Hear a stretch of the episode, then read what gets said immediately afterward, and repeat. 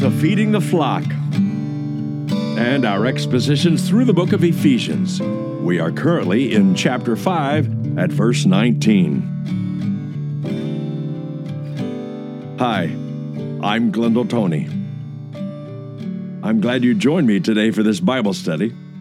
Let's begin reading for the sake of the context of our expositions today in verse 18 and then we'll begin uh, our study in verse 19. Verse 18 of chapter 5 of the book of Ephesians, where Paul writes this And do not get drunk with wine, for that is dissipation, but be filled with the Spirit, speaking to one another in psalms and hymns and spiritual songs, singing and making melody with your heart to the Lord always giving thanks for all things in the name of our Lord Jesus Christ to God, even the Father. And be subject to one another in the fear of Christ. So then, we are in this uh, section in the chapter 5 that deals with um, our wise walk. Uh, before that, we talked about our worthy walk in the first half of chapter 4, our different walk in the last half of chapter 4. The beginning half of uh, chapter 5, at least uh, verses 1 through 14, uh, talks about our loving walk. Now we talk about this wise walk. Now, last episode, we discussed the idea of being careful how you walk. That refers to this wisdom. That's verses 15 through 17. And we even concluded last episode with reading of verse 18 and looking at that in quite detail. But um, what's interesting is when it says, but be filled with the Spirit, that itself is a, a heading statement. It is a command statement, and uh, the heading statement actually begins the rest of this entire portion of the book of Ephesians. And that means it begins at verse 18 of chapter 5 and goes all the way through verse 9 of chapter 6.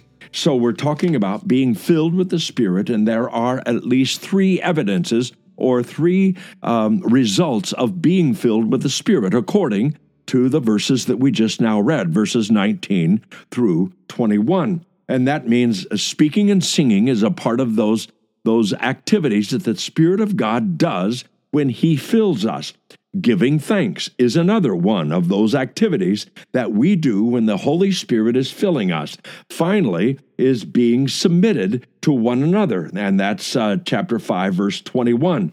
Now, um, after 5 verse 21, that in itself is a new heading, you might say, underneath the general heading of being filled with the Spirit, so that uh, being subject to one another has various ramifications of, of exactly where those uh, submission points are found. Uh, and we'll discover that as we go through future episodes of wives and husbands and children and parents and uh, fathers and even servants and masters or you might think of it in terms of employees and employers. But uh, the whole point is that all of those things of our submission or our subjection to these social institutions and God's purposes for those things, our uh, uh, our uh, role there in those uh, circles of of our relationships, those things are important, and uh, those things are the result of being filled with the Holy Spirit. We respond in those social institutions or those social structures, if you want to call it that, and uh, we respond in those ways because of the filling work of the Holy Spirit. So let's get back then to chapter 5 and verse 19 where it says, speaking to one another in psalms and hymns and spiritual songs. This idea of speaking to one another with this musical uh, poetry, you might say, or with the lyrics of the music to one another. It might mean uh, there that uh, we we speak them when we sing them, or it might be we speak the lyrics without the music when we do so to each other. We quote the hymns, and um, uh, Colossians chapter 3, verse 16 is a fascinating parallel passage. In fact, uh, you might want to turn there because in Colossians chapter 3, verse 16, it says, uh, let the word of Christ dwell richly in you, or richly dwell within you, excuse me, with all wisdom, teaching and admonishing one another with psalms and hymns and spiritual songs, singing with all thankfulness in your hearts to God. Whatever you do in word or deed, do all in the name of the Lord Jesus, giving thanks through him to God the Father. So we have, in some ways, in Colossians chapter 3, verse 16, we have a parallel passage, and they uh, they talk about the results of the same things. We talk about the the um, the speaking and the singing and re, and uh, and the worship as well as with thankfulness. And then we talk about submission and subjection in social institutions that God has prescribed for us. And that includes, in Colossians passage, it includes the very same uh, circles of, uh, of social uh, structures, if you want to call it that. Uh, that uh, Ephesians does, and that is wives and husbands. That's um, in Colossians chapter 3, the last a couple of paragraphs there. And then also the last paragraph talks about uh, uh, slaves and masters or or servants and masters or uh, employees and employers. And then chapter 4 talks about the master's part, chapter 4, verse 1, which really should be included in this entire package, you might say, in Colossians chapter 3, uh, beginning in verse 16. What's interesting is the heading of Colossians 3:16 is let the word of Christ dwell or that is uh, richly dwell within you. And it results in the same responses as we find as being filled with the Holy Spirit. That's why we call it a parallel passage. It has two separate headings in these parallel passages, but uh, but the the results are the same parallels. They now Paul spends way more time on on certain subjects than he does on other subjects, but it's including the same subjects. That's what I want want to understand here, and what us to, to understand as we look at these passages. So let's go back then to uh, uh, Ephesians chapter 5, verse 19, speaking to one another in psalms and hymns and spiritual songs. And uh, what's interesting is that is that there's a lot of one another passages in the book of Ephesians. Uh, in chapter 4, verse 11 uh, through 16, talks about building up one another. In chapter 4, verse 25, uh, it talks about we are members of one another. In chapter 4, verse 32, it talks about forgiving one another. And here in chapter 5, verse 21, uh, it talks about being subject to one another in the fear of Christ. So there's a lot of one another's. In fact, you might want to do a study of your own on the one another's of Scripture. Uh, 1 Corinthians chapter 14, verse 26, uh, it uh, refers to the fact that when you assemble uh, each one has a psalm, has a teaching, has a revelation, has a tongue, has an interpretation. Let all things done uh, be done for edification. So it seems as though, at least according to the pattern that Paul lays out for the Corinthian church, there's a certain variety in the uh, gathering of believers and what they express to one another, but then also there's a certain uh, purpose of edifying one another. And um, there's a certain uh, kind of spontaneity in some regards. It's not all formal and it's not all prescribed. There's a certain kind of uh, order uh, and respect for the situation, but uh, in other words, it's not chaotic. But uh, then again, on the other hand, it may not all be pre planned ahead of time. It may be a response to what is happening there in their midst as they gather together. That word, then, uh, where it ta- talks about speaking to one another in Psalms, that's uh, the Greek word actually is the word psalmos, and uh, it refers to um, to uh, striking and uh, plucking stringed instruments. Uh, and uh, in that case, uh, it refers also to the Old Testament Psalms, which were intended to be sung. They were intended to be performed, if you want to say it that way, um, with musical accompaniment. And um, yes, there may be times for um, a cappella singing, and that's uh, perfectly beautiful and and uh, quite striking in many regards. But I'm talking about the term itself uh, actually underlies the idea that there is um, some sort of music that is going on that accompanies the Psalms. And um, there's the the book of Psalms itself uh, is referred to as an entire book in several places in the New Testament. Uh, also, a particular psalm is mentioned in Acts chapter 13, verse 33. There are psalms in general that uh, Colossians talks about in a parallel passage in chapter 3, verse 16, as well as uh, the uh, the verse I just read in 1 Corinthians 14, 26.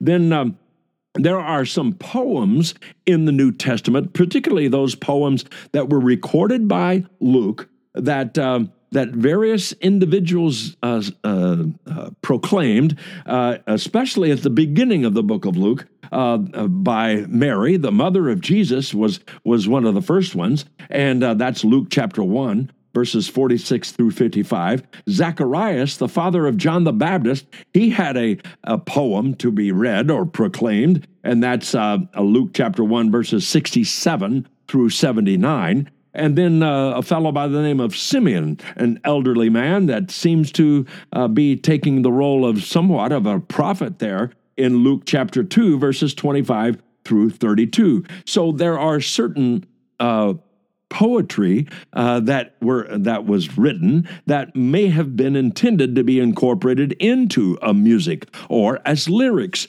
to a song, and so that might be what uh, what is also involved here with this idea of of speaking in psalms and hymns. That word hymns is the word uh, humnao in the Greek language. It's where we get the word hymn, and uh, it refers primarily to praise to God. And again, it's found in our, our parallel passage in Colossians 3, verse 16, 16 excuse me. And uh, uh, that might include um, hymns that were referred to in uh, the Psalms themselves. Uh, and there was a group of Psalms, uh, verse uh, that is Psalm uh, 113 through 118 that was called the Hallel, and that was sung at various times in Jewish worship.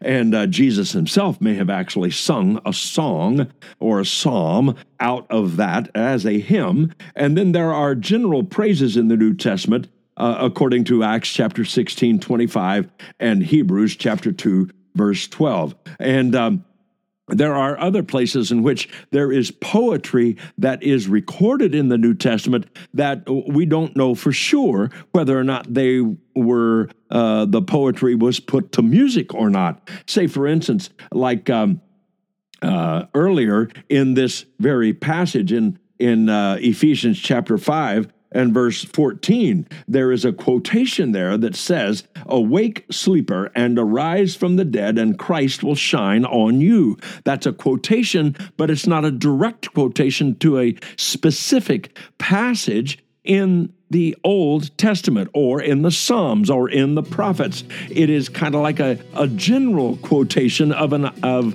several ideas all composited together, and that may be also part of what uh, Paul is speaking of here in Ephesians, of when he refers to hymns. So we'll come back to this very intriguing subject, I hope, after this musical interlude.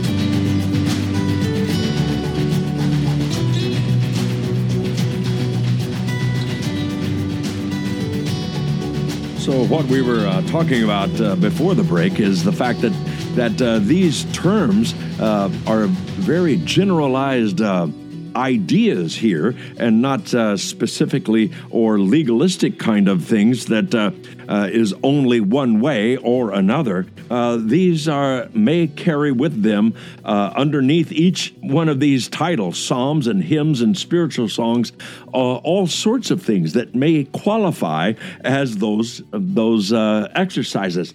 Now, uh, we just uh, quoted before the break from uh, uh, Ephesians chapter 5, verse 14, and made note of the fact that uh, that quotation isn't a direct quote from a specific passage, but seems to be an accumulation of several ideas that are that are completely consistent with uh, several different verses. And that may be part of what was incorporated into the Christian worship or uh, the, the worship as believers in Jesus and uh, in the New Testament churches. Um, so that uh, you don't have to always take the direct quotations of scriptures in order to be biblical in your worship or in your singing or in your songs. And uh, that's kind of what I'm getting at there. Uh, the meter of some of these uh, poetic verses uh, seem to follow a certain pattern of, of uh, sort of initiation chants of that particular culture. And um, uh, the experience of Peter being awakened by the angel that has some parallel with the ideas uh, here expressed as Acts chapter 12, verses 6 through 11. Also, there are other passages in the New Testament that seem to be early Christian hymns, the way that they're written out, the way that they formulate themselves as uh, as poetry or p- perhaps even as lyrics to a song, or maybe they were written as poetry intentionally to find a, a, a, um, uh, a music or a, uh, um, a melody uh, to come later. And uh, that's Ephesians chapter 5, verse 14, as well as Philippians chapter 2, verses 6 through 11, Colossians chapter 1, verses 12 through 16, 1 Timothy 1, verse 17, 1 Timothy 2, verses 5 and 6, and 1 Timothy 3, verse 16, as well as 1 Timothy 6,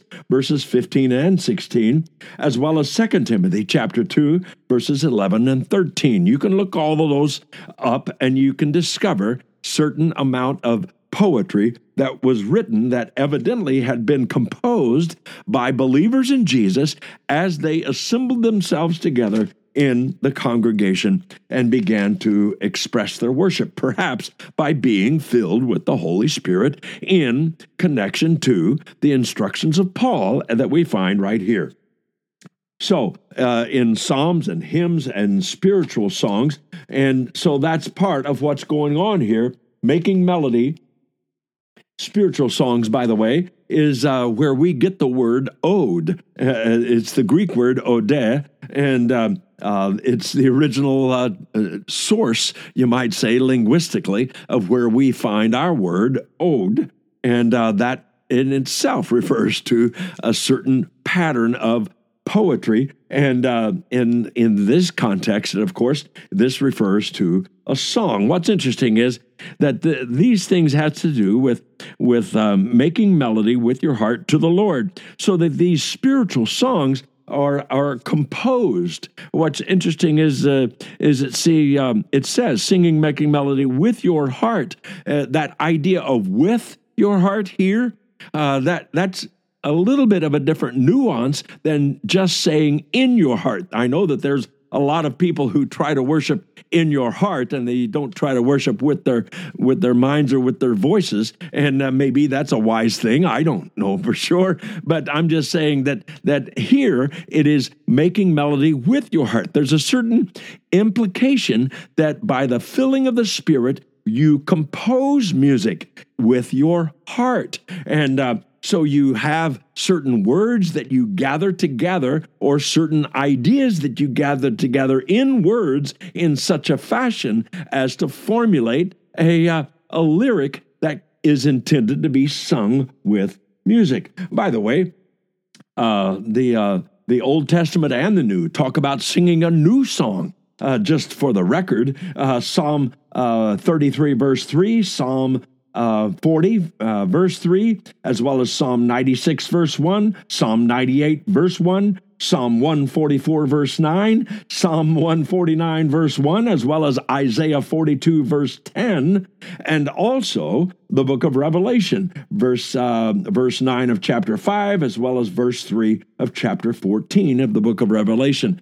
All of them have to do with singing a new song. And uh, that's nine times in Scripture we are told about new songs. So I believe it is biblical and spiritual to compose new songs for the sake of expressing ourselves to God. And it goes on to say, uh, singing and making melody with your heart. That word singing here uh, means to, as praise to God. And uh, it also means spiritual songs. So that this means praise. There are lots of types of music. Some types of music remind us of who we are in Christ. Some types of music is are uh, they are uh, uh, evangelistic in nature or purpose. Some types of music are to express uh, our worship of God directly to Him by addressing Him. Some types of music is is uh, is given uh, to give testimony to those who listen about our life in Christ. And uh, there's lots of songs and lots of psalms of praise in the New Test in the Old and the New Testament. And it says making melody in your heart. That term making melody is the word uh, the Greek word uh, psallo which comes from the original term of psalmos. And again, it means to play or to strike a stringed instrument. Uh, it is a word used specifically for instrumental music. So, this idea of making melody with your heart might include composing instrumental music. Not all music need to ha- needs to have lyrics to go with them. Although, for the most part, uh, we want to express words of some sort in our music. And yet, on the other hand, I think the Bible right here, Paul, by the inspiration of the Holy Spirit, is giving us the, the, the authority and the freedom to say that the Holy Spirit can inspire new songs. And He can cause us to write songs and write music sometimes without any lyric. We, we just express our hearts to God with instrumental music. And I think that's included in this idea of singing and making melody with your heart to the Lord. Notice uh, that that even here in this passage, verse 19a talks about uh, speaking to one another these things. And now we are uh, to sing these things to the Lord. So there's two separate directions our music can go at any point. Two separate directions for our poetry, two separate directions for our uh, instrumental music. It might be to each other, uh, but then again, it might be directly to God for whatever that that is worth uh, I think it needs to be pointed out. And again, we uh, we point to the fact that this is making melody with your heart to the Lord. And verse 20 says, always giving thanks for all things in the name of our Lord Jesus Christ to God, even the Father. So this is the direction of our music and our worship and our poetry and our uh, our uh, our instrumental music. All of it is to be to the Lord when we're gathered together in the Lord Jesus and gathered together under his name and for his purposes as a church. Now, what's interesting is that uh, that if you actually examine some of our own hymn books and maybe even some of the more con, uh, the uh, more conservative hymn books, um, I looked at one. Uh, um, uh, at one point in my career, I was looking at uh, the hymn book to try to de- determine which which uh, categories of hymns are in that hymn book, and and uh, this was a very conservative type uh, hymn book. But uh, the number of songs that I uh, was were able was able to find that uh, were sung to ourselves or to each other in the congregation or to others in general, uh, the to ourselves, uh, those are songs that uh, they were they comprise 37% of that hymn book. Uh, the uh, the songs that were sung to others or those outside the faith uh, that was 15% of that hymn book. And those songs that were addressing God directly and Jesus directly and the Holy Spirit directly in whatever form, shape that you might want to call it, some sort of song that is directed to him specifically, they comprised only 48% of the entire hymn book. So uh, uh, almost half the hymn book uh, uh wasn't even um, addressed to God at all. So we take certain things kind of for granted, and certain things we uh, we kind of harp on. Uh, excuse the pun, and uh, and uh, we need to allow the Holy Spirit to direct our thoughts and our understanding about music. And that's one of the things that led me to under, to uh, to do an entire study of of all the words that I could find that talk about sing or singing or uh, or singers or uh, or directors of singing, or psalms, or or psalmists, or uh, uh, music, or musicians, and I looked up all of those words and um, and uh, discovered a wealth of understanding from the Old and the New Testament about, about biblical music. And uh, it's very, very surprising. And it, that even includes some wrong kinds of music, but it's not uh, the style that's wrong. It is the content of certain uh, musical uh, compositions that's wrong. There's the music of fools, the music of harlots, there's the music of the ruthless, there's the music uh, composed by mockers and mocking, there's the uh, music composed for idolatry, there's music composed for sensual or sexual arousal. There's music that God calls noise, by the way. And uh, just so you know, uh, when God calls music noise, He's not talking about secular music. He's talking about religious music that has no heart that have no sincerity. And that's what he talks about there. And so we should always be giving thanks to God. That's a part of our prayer, that's a part of our congregation, that is a part of our, uh, our acclamation to God is giving him thanks. In fact, um, that is one of the most prominent things in Paul's own prayers is thanksgiving. And it all says, also says in verse 20, For all things in the name of the Lord Jesus Christ to God, even the Father, and subject to one subject uh, to one another in the fear of Christ. Be subject to one another in the fear of Christ, so that uh, we are to have thanksgiving. We are to have these praise and worship and songs and singing of all sorts and then we are to give thanks in all things uh, through uh, uh, in the name of the Lord Jesus to God our Father, and uh, then we are to be submissive to one another. And we're about to get into those spheres of submission where uh, do we do? Uh, where do we find these acts of submission? And what is composed in the definition of being submitted to one another? Well, we're about to find that out in the last part of chapter 5, as well as the first part of chapter 6. So stay tuned for that in future episodes, and we will uh, see you then. Father, thank you for the study of your word to give us clarity, to give us understanding, to give us absolutes that we need to know, but also to give us liberty that we may not have practiced. We pray that your Holy Spirit would fill us so that we can compose new songs, compose new music that would worship you as well as build up one another.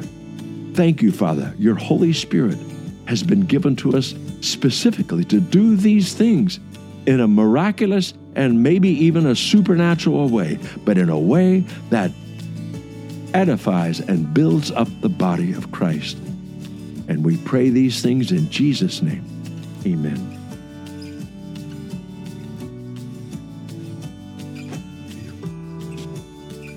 I hope you enjoyed your presentation today. This is Glendale Tony. Join us again for the next episode of Feeding the Flock.